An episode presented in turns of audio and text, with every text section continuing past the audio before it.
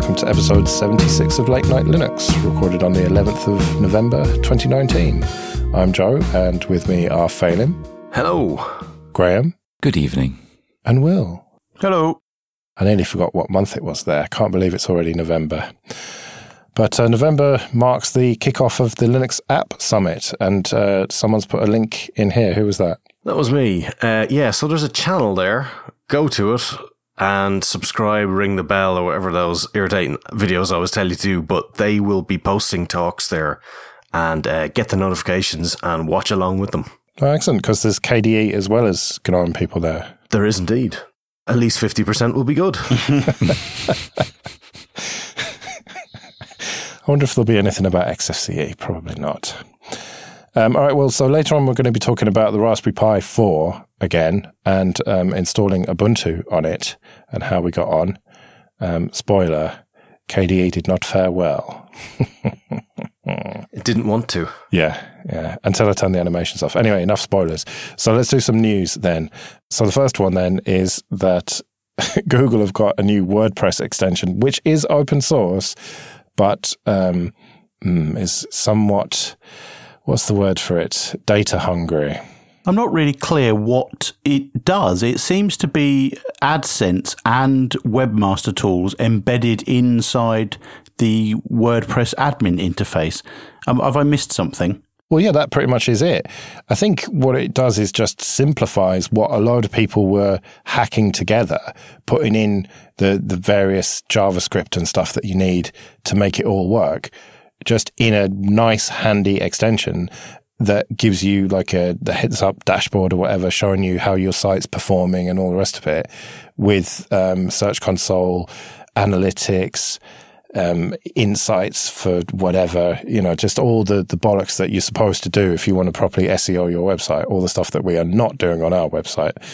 Um, so it seems like it is probably really useful for people. I don't know why it's open source. I suppose it's just a good look for them to be open source, maybe. What is the open sourceness of it, though? Is it just the client that you embed in the um, in the website that is served to people? Yeah, the JavaScript, because making that open source is um, is nothing special, really, is it? Because you could unminify the JavaScript anyway and, and see exactly what it's doing. I imagine all of the services that it's calling out to well, I'm, I do not imagine it. I'm 99% certain that that is the case, that they're calling out to web services that Google provide, which are not open source. So, Phelim, are you going to install this on all the websites you look after then? Oh, yeah, totally. I'm going to run it on my, on my own machine as well. Yeah.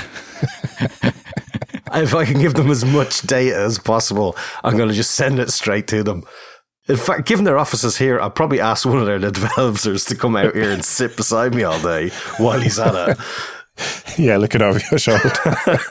if you're the sort of person who is monitoring or, or producing websites for customers, and uh, this is probably the sort of information that they will be asking you for on a sort of weekly basis. So embedding this directly into a, um, into the website of your client, allowing them to log in and view this information and self service. Um, well, it could go one of two ways, right? It could be that your customer is very happy with this. It could be you make yourself redundant. Yeah, you're right, actually. Well, if your job is installing WordPress for other people, then maybe you should be. I don't know, man. WordPress does get pretty complicated when you start hacking it and stuff. I know. And I, actually, uh, I say that it's, it's a great piece of software. you know, it's just become a, a cliche behemoth over the years. Yeah. Well, our site runs on WordPress. Uh, and, you know, I have made sure that I've not made any changes to it so it can properly auto update and everything. But if you do want to start hacking it, that's when you need someone to maintain it because otherwise it just gets way behind with the updates and becomes just a security nightmare. Mm. But I think this will actually help with that because it makes it less hacky. You just install this plugin and then jobs are good at. So it's probably good for the health of the web in a weird, fucked up way. All right, well, sticking with Google, they have open sourced the SDK and libraries for Cardboard. So you can make your 3D VR bullshit work on phones. But I don't know. I talked about this on Linux Action News yesterday, and my kind of working hypothesis here is this is Google's way of killing it, but they're killing it in a sort of good way by giving it to the community rather than just discontinuing it. But I could be wrong. I don't know. Maybe VR is the future and the present. I think you're absolutely right. I think um, a few years ago, you know, we were all breaking our phones trying these things with Google Cardboard, and a lot of that early momentum disappeared, especially from Google. They created some really nice apps and, or experiences, as think as they're called in VR or AR land. But I mean, this is this is actually coming at a time when I think Apple seems to be doing almost the opposite. They've made some kind of tentative arrangement with Valve to kind of license some of Valve's VR expertise, and it's kind of there's rumors that 2022 they're going to launch some AR. I honestly, I know I've said this before, but I think it's a really great human computer interface and it it will become, you know, the way that lots of us in, operate computers and interface with our computers. But yeah, it's such early days because the technology just isn't capable. And that's the same with Google Cardboard. That stuff like, I mean, it's all the tracking and all the clever stuff that, um, the kind of that that stuff can be used in, open, in other open source projects, which is good. I think that it's a mistake to conflate AR and VR because augmented reality is like a totally different thing, isn't it? I think the kind of software behind it's very similar in that you have to track your user space. You kind of, you're either for proper AR, really, I think you want kind of 3D reprojection of the world around you. So you might even build 3D models out of the real time camera inputs and things like that rather than just a pass, pass through that they used to do. Um, so I think they are related if you think of, of kind of AR being a projected image of your world into VR space. Don't you just hold your phone up and catch the Pokemons? I know it sounds all so futuristic, but you know, I it is. I still find it exciting. I think it's sad that Google's probably out of the game for now. Oh, we didn't mention that it's November 2019. If only we were in uh, Los Angeles, eh? Yeah, I know. I know. I mean, this is this is the month that um, Roy Batty dies. In the year that he dies, and for real, it's all too confusing. yeah, we need a keyboard intro just at that point. Yeah, get on one of your synths, oh, Graham. I, I, I, could literally do that sound if you gave me a minute. do it. no, don't do it. We might get sued or something. No, I, would be inventing it. I could do it. I, honestly, I really could do it. do it. All right, go on then. I just got to find a patch.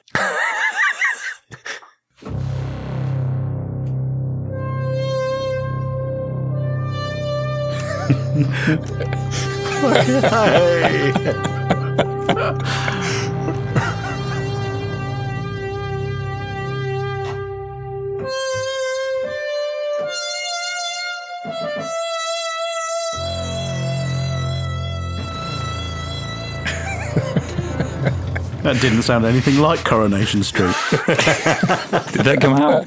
Yeah. Yes.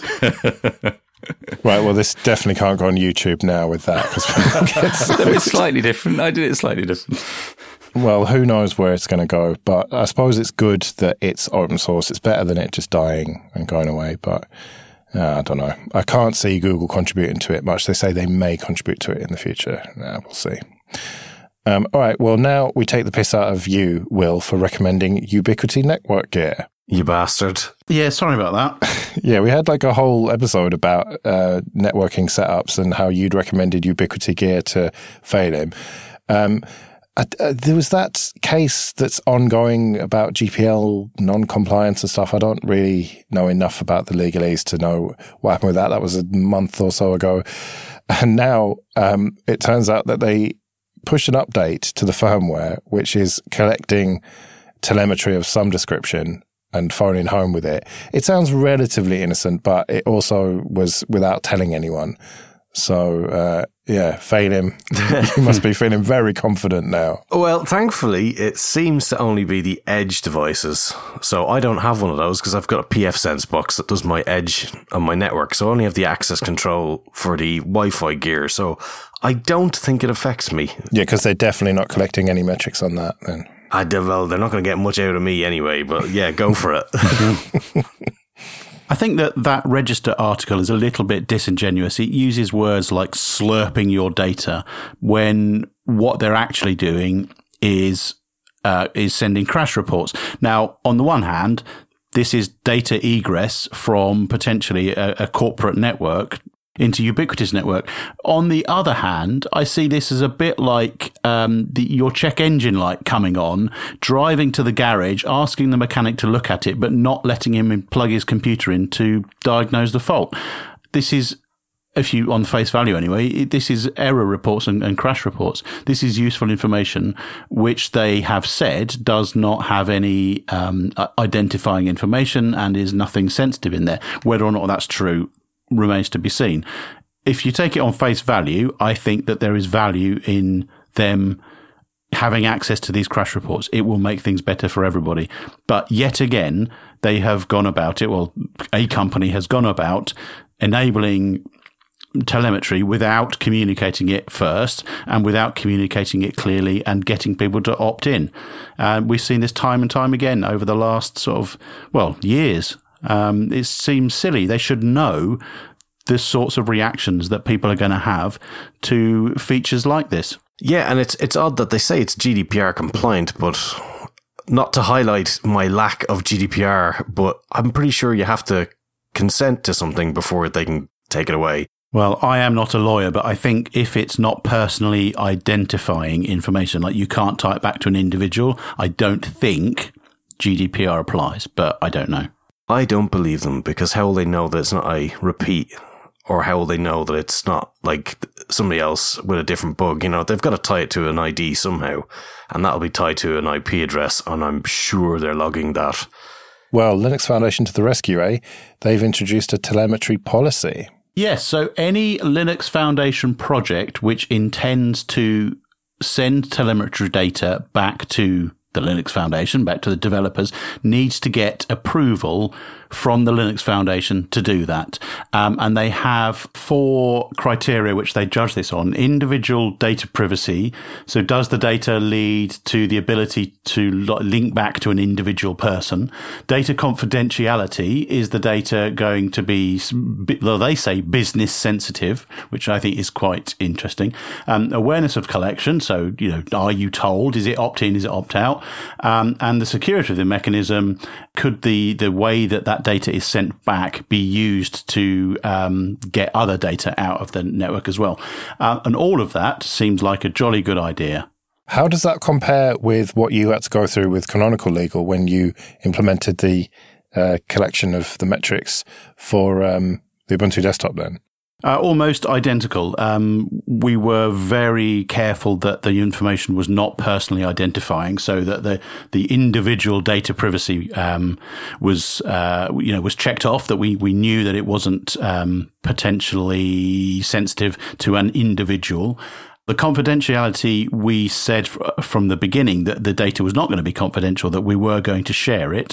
Um, well, when I left, we were very, very close to being able to publish that data. And um, the design team had done an, an in depth report on all of that, which was getting ready to be published awareness. We, you know, we talked about it up front. We got um, feedback from developers, and we told people about it in the first login wizard. Uh, and then the security of collection, you know, we use HTTPS. We make sure that the data is um, encrypted in transit. And then the, our IS team set up all of the database, the storage information. So, you know, that was done by professionals, not by some guys from the desktop team who've read a book on databases. I think um, this is a good thing. Um, what I've, i found particularly interesting in that policy is the um, the, any telemetry data collected must be approved by the, the Linux Foundation, must be fully documented by the project community in its public documentation. I think that's going to be really interesting if any of those companies, I mean, if that means they have to say exactly what they're collecting and at which point they're collecting it, they also say that the collected data should be available to all participants in the project community. Um, does that include the people whose data was collected? Sounds like it. Yeah. I mean, that that's quite open, and I'd be quite interested to see how that pans out, unless they're just kind of caveats that don't basically get affected.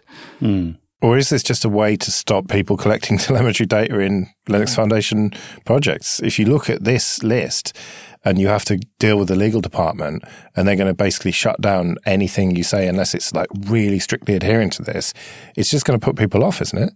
Yes, but I don't really see why the Linux Foundation would do that. I am. I mean, they've they've got lots of companies that are members of the Linux Foundation that obviously do this all the time. So I'd have thought they'd want to set like a level playing field of expectation for for those that want to do this, which is a responsible thing to do. Yeah, we're not talking about just companies that are members, are we? We're talking about um, projects that are under the Linux Foundation banner. Yeah. It'd be pretty fun if it was any company who's a member, so we could get all Google and Microsoft and everything. You're right, but um, I mean, it's obviously they're members of the foundation, so it sets a good precedent of how maybe the foundation might expect them to behave. Microsoft seems unlikely. Come on, I can dream. You can dream, but there are a lot of projects that are under the Linux Foundation umbrella now, so this is good. This is very good. Although the the kind of flip side is that if you're going to be really draconian about it like this, which you probably ought to be, then I think it will put people off, and that will ultimately mean that projects don't get the data that they otherwise could get. But I suppose you have to be proper about these things. You can't half-ass it, and that's what they're saying here. That you you just can't half-ass it. You've got to do it properly. So yeah, ultimately this has got to be good. But speaking of Microsoft, they've been having this Ignite conference thing. They've uh, had a couple of them going on. Although I haven't tracked it too closely, but uh, they've announced a couple of things that are going to come to Linux. One of them is uh, Defender, which is their like antivirus thing, which is pretty funny. And the other one is um, Edge, their browser. I suppose let's talk about the Defender thing first. Uh, I mean, does anyone use antivirus on Linux? I know that's a bit of a meme, but like, does anyone? I think the story here is about Microsoft recognizing that Linux machines are part of an enterprise's estate. And one of the most common uh, reasons that I have heard for people not being able to deploy to Linux within their enterprise is that Linux doesn't adhere to their IT policy. And their IT policy is written in a very Windows centric manner. And so, for example, if the IT policy says you must run Microsoft Defender on your computer, well, now they can do that. It's another tick in the box. So I think this is potentially good news for deployments of Linux into enterprises um, because it unblocks uh, uh, what was a potential problem. But yeah, the flip side is no, I don't think people do run antivirus on Linux. I'm sure they do, but I I don't know anybody that does. Uh, sorry, everybody. a mail server maybe, and uh, on a Samba server perhaps, where you know vastly the clients connecting to it are going to be Windows. Well, yeah. Do you ever deploy it then, Phelim? No. well, you just rely on antivirus on the client machines then, if they're Windows. Yeah, because I mean, most most enterprise is going to have a massive suite of, like as Will says, a whole lot of anti antivirus anyway. So, and to be honest, let's face it, antivirus is not perfect anyway. So, you know, you're only kind of catching the dregs of stuff. If anybody's going to be really advanced with stuff, it, it's just not going to really stop them. Um, but I thought it was interesting the statistic that they had that it's apparently blocked 13.5 billion malicious emails in the last while. Like, talk about trying to solve the problem you fucking created. I mean, like, fuck off is what they could do. And where the fuck's my 135 euro for my Windows license, you thieving pricks? Yeah, that, that's called feedback in audio terms. They've, they've plugged the out cable into the in cable. yeah. Uh, so, what about Edge coming to Linux then? Do we give a shit about that? Nope well, I, I, give a shit because it's one of my predictions for this year. So it was it, it was ah, always shit. a sure a sure thing. But um, uh, hang on, it has to actually come. They can't just announce it. You're not getting a point. Do they? Is that what we agreed? I don't remember that rule. It's what we agreed know. now. Damn it! I'll have to go back and listen to it. But yeah, the reality is, I, I don't know. I, I don't think anybody's going to be super excited about using it, but who knows what amazing features they've got. Maybe they'll jump on the privacy bandwagon that um, Apple and Firefox and Mozilla seem to have sort of sparked this war on who can be the most private. Maybe they'll jump on that, but we'll see.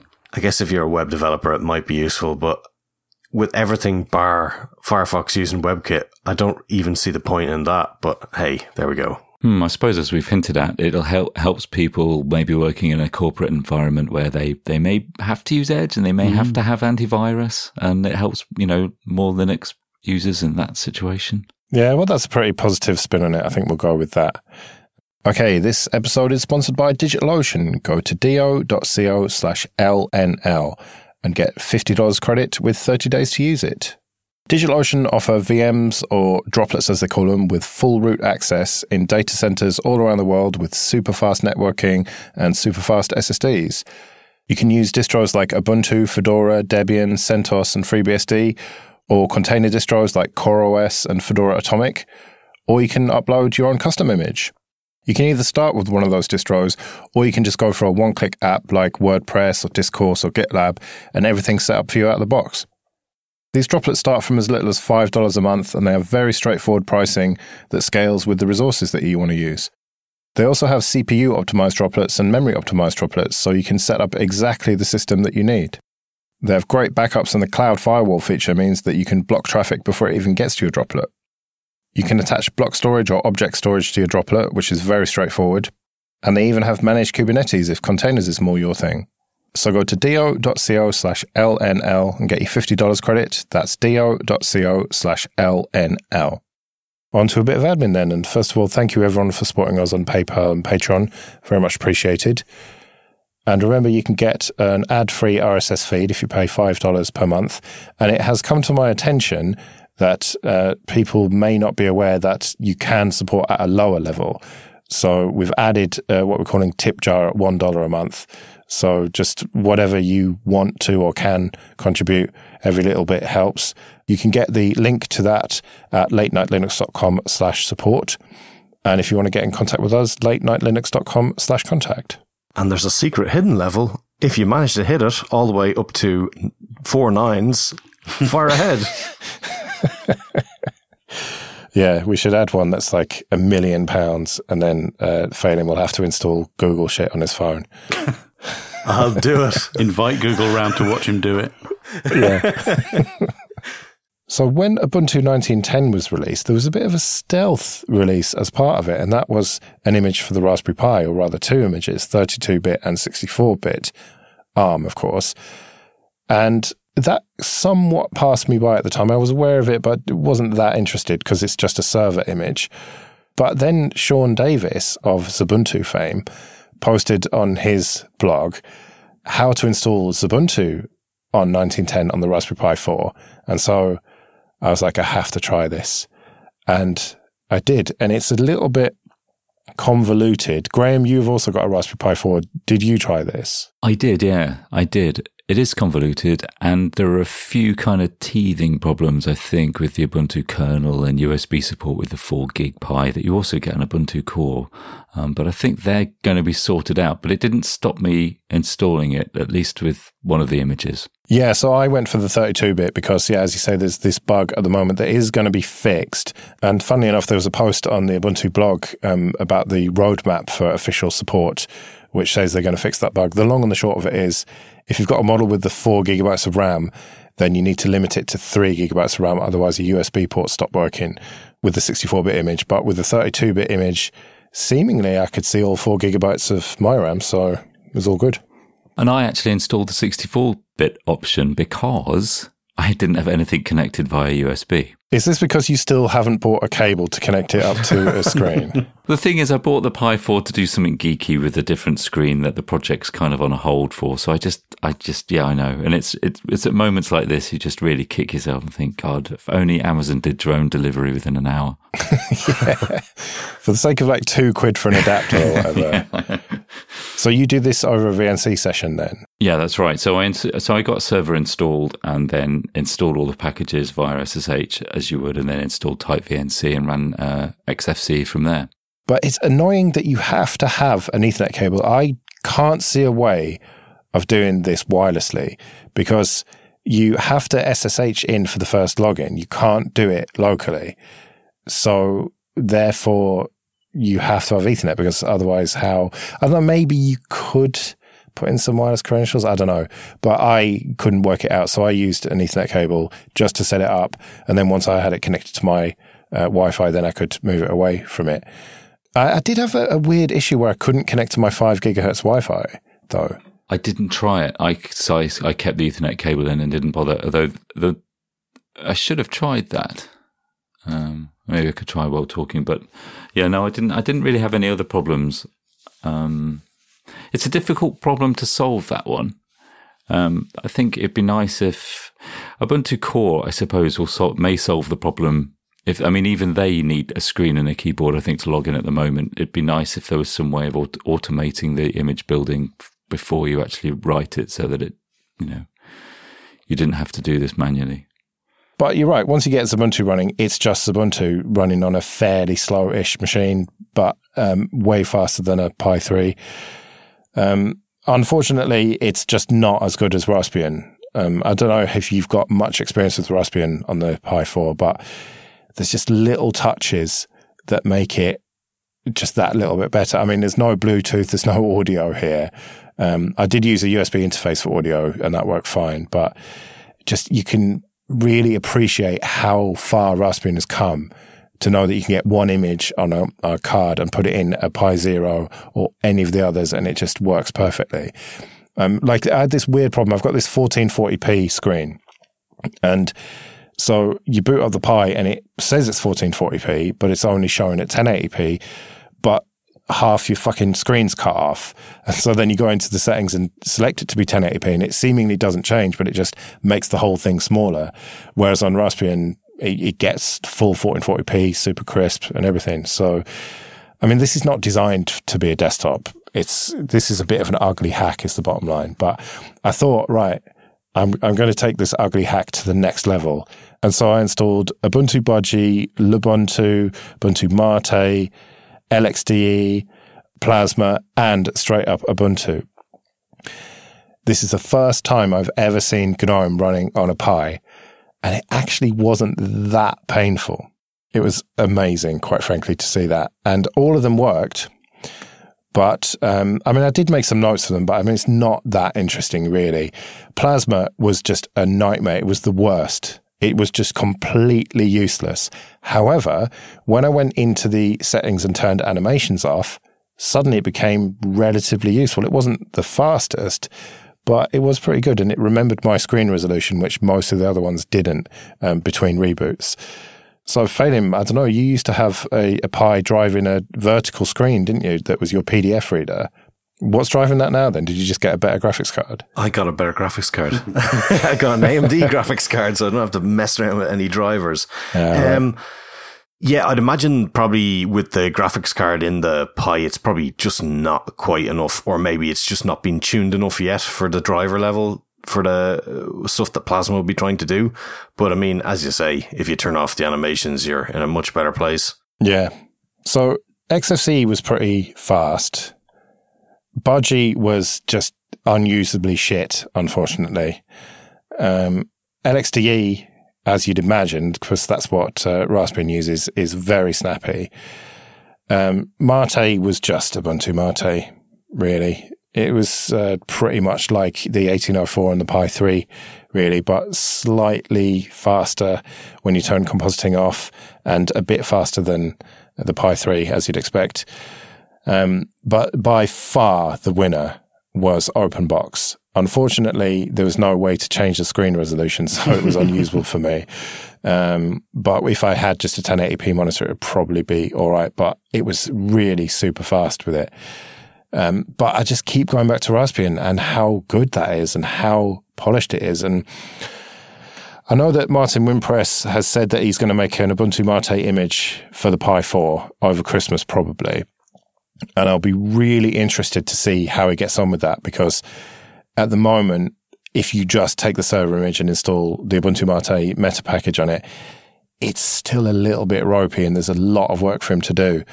But I think he can do it. So time will tell on that one. We'll just have to see.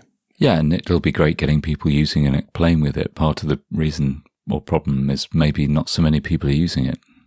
I haven't been able to until now. I mean, the Ubuntu, Ubuntu version on Pi. Yeah, I mean, I would recommend that people do this just to try it out. I mean, it's only an SD card at the end of the day.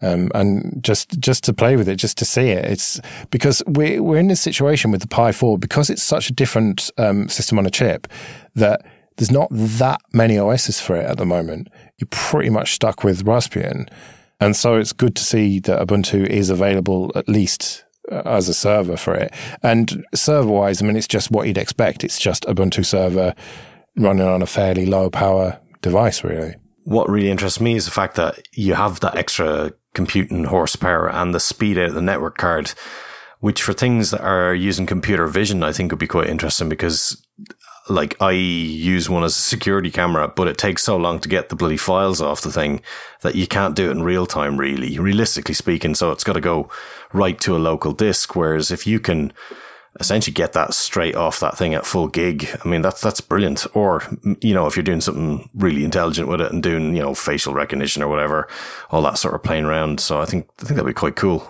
I don't think you're going to get full gigabit out of it. I think if you sort of aim for 500 megabit, maybe, and you might occasionally go a bit, you know, six, 700 or something, but you're not going to get full thousand out of it. Given the camera that's in it, I think you'd probably be not getting any value of that anyway. I think you'd be well within your, your limits of the camera output there with that anyhow. So it'd be pretty cool. So all in all, um, I'd recommend trying it out, but it's not production ready yet definitely for the desktop. I think server wise, you could put it into production though. From what I saw of it, it was all perfectly functional.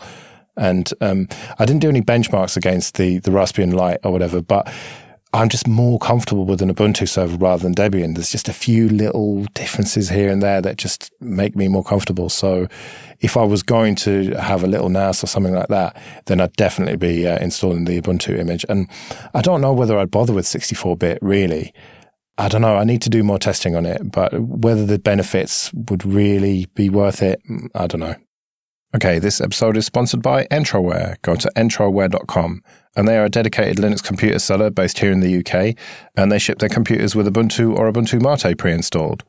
They have a huge range of laptops, from affordable ones which are ideal for email and browsing, all the way up to real powerhouses with dedicated graphics and even desktop class CPUs in them. Almost everything's configurable with the amount of storage and RAM and what CPUs they have. And if you can't find something that's exactly right for you, then do get in contact with them and they'll do you a custom order. They also have a couple of servers and a range of desktops, including a small form factor machine and a really nice all in one. They ship to the UK, Republic of Ireland, France, Germany, Italy, and Spain. And if you do buy one of their machines, then there's a little drop down at checkout. You can select Late Night Linux and they'll know that we sent you to them. So go to entroware.com for all your Linux computing needs. In KDE Corner, this time, we've got an Indian newspaper switching to 100% FOSS. Yeah, and I mean, it's not a shabby small amount of subscribers that they've got either. They're in the city of Kerala. They've got 14 offices and about 100 employees, and they've got a, a subscription rate of about 100,000. And I checked to see what that's comparable to. And the Irish Times is 120,000 for last year. Daily Record in Scotland is 134,000 and The Guardian was apparently 152. So, mm. I hmm. mean, it's not shabby. I mean, yes, there are, are loads that have millions and that's the sun, but I mean, fuck that. Yeah. And then Linux Voice had what, like uh, 23 subscribers today? we had over 5,000. Oh, that's not bad. Yeah. Well, I mean, my time in magazines and PC Plus used to have over 100,000 when I first started working on that. Wow. But anyway, so this newspaper is using Kubuntu with a bunch of uh, FOSS like Scribus and stuff then. Yeah, they have a, a six uh, six man team that have built this. Uh, essentially, it's a customized version of Kubuntu for them because obviously they got the languages that they have in the region, which I can't even pronounce, and they had to do a, like a Unicode migration, and they had to go from uh, Adobe PageMaker uh, to Scribus, and they were going to look. They were looking at the Adobe product, and it was a you could only get it in a monthly subscription, and it just was just far too cost prohibitive for them. Um, so they worked on a package for doing um, character set conversions, and then they used Scribus, the GIMP, Inkscape, LibreOffice, and uh, SSHFS, which was an odd choice, I thought, but that's their file share around the office. And uh, yeah, so 14 offices. So I think it's pretty impressive project. That's excellent. Yeah. Yeah, good win for FOSS. Um, K itinerary, ding, ding, ding. Too damn right. what, what is it this time then? Well, so I don't have a Google phone, obviously, but I have seen Google Now, I think it's called, where you can, you know, use the benefits of your phone knowing things about where you're about to go based on either history or emails that you get in and say, oh, hey, you're that train ticket you booked, it's now. Um, so they've been working on that, and one of the developers said, you know, the Plasma integration plugin for Firefox and Chrome, um, that could parse uh, website, email data, and things like that. And a new pop up feature was designed for that as well. And using that, they can then pop up a thing saying, Oh, look, that's an airplane ticket. I've spotted that. Uh, would you like to add it to your calendar and add it to K itinerary and stuff like that? And uh, it all ties in then with the mobile app that they've been working on as well. Um, so that is quite interesting. And it has gone into F-Droid. It's not quite available yet. And I mean, you can't use these right now. Um, they're in a, a, future branch, but I mean, it's coming very soon. And um, yeah, I think it's quite cool. So good to be able to compete with the the very various aspects and uh, important for Plasma Mobile. So yeah, fair enough. So what's this last one? Something about a bug about screens and things, right? So I was bigging up how great the last release of Plasma was, and then I realized I got hit by a bug, which after I rebooted would forget the positions of my three desktop monitors, and it was really annoying.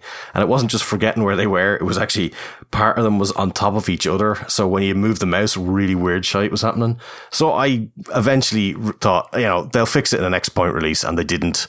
And I went, yeah, that's my fault because I didn't log it. So I went logged the bug, found someone with a similar bug, and attached a few things to that, and. Uh, that very day, a developer pinged me and said, I, I, would love to see this. Could you go on a chat with me and we could work through it? And so that evening, I actually ended up on a Jitsi web conference call and sent him feedback and he got me to compile various bits of plasma and test it out. And yeah, got it fixed. So it's coming in the release tomorrow for plasma. So you're welcome. It's almost like I fixed it myself. Could have just used ARandR or something, but fair enough. Well, yeah, no, I mean, it was an easy thing. You just you get open the settings dialog and just drag them into the position that you want them to, or yeah, use Xrandr. But I just thought it's good to get it fixed properly for somebody who doesn't know what's going on. And yeah, I mean, I've never had bug feedback like that. Uh, usually, uh, you know, you log something, you didn't give them the right info, they don't get back to it, whatever. But that was talk about service. So happy days. Good work, guys. Yeah, absolutely. Yep. All right, well, we better get out of here then. And I don't like to make promises that I can't keep, but I may possibly have a Pinebook Pro by the time we speak again. So I might talk about that, but we'll see. Uh, but in the meantime, we'll be back in two weeks then. I've been Joe. I've been Phelim. I've been Graham. And I've been Will. See you later.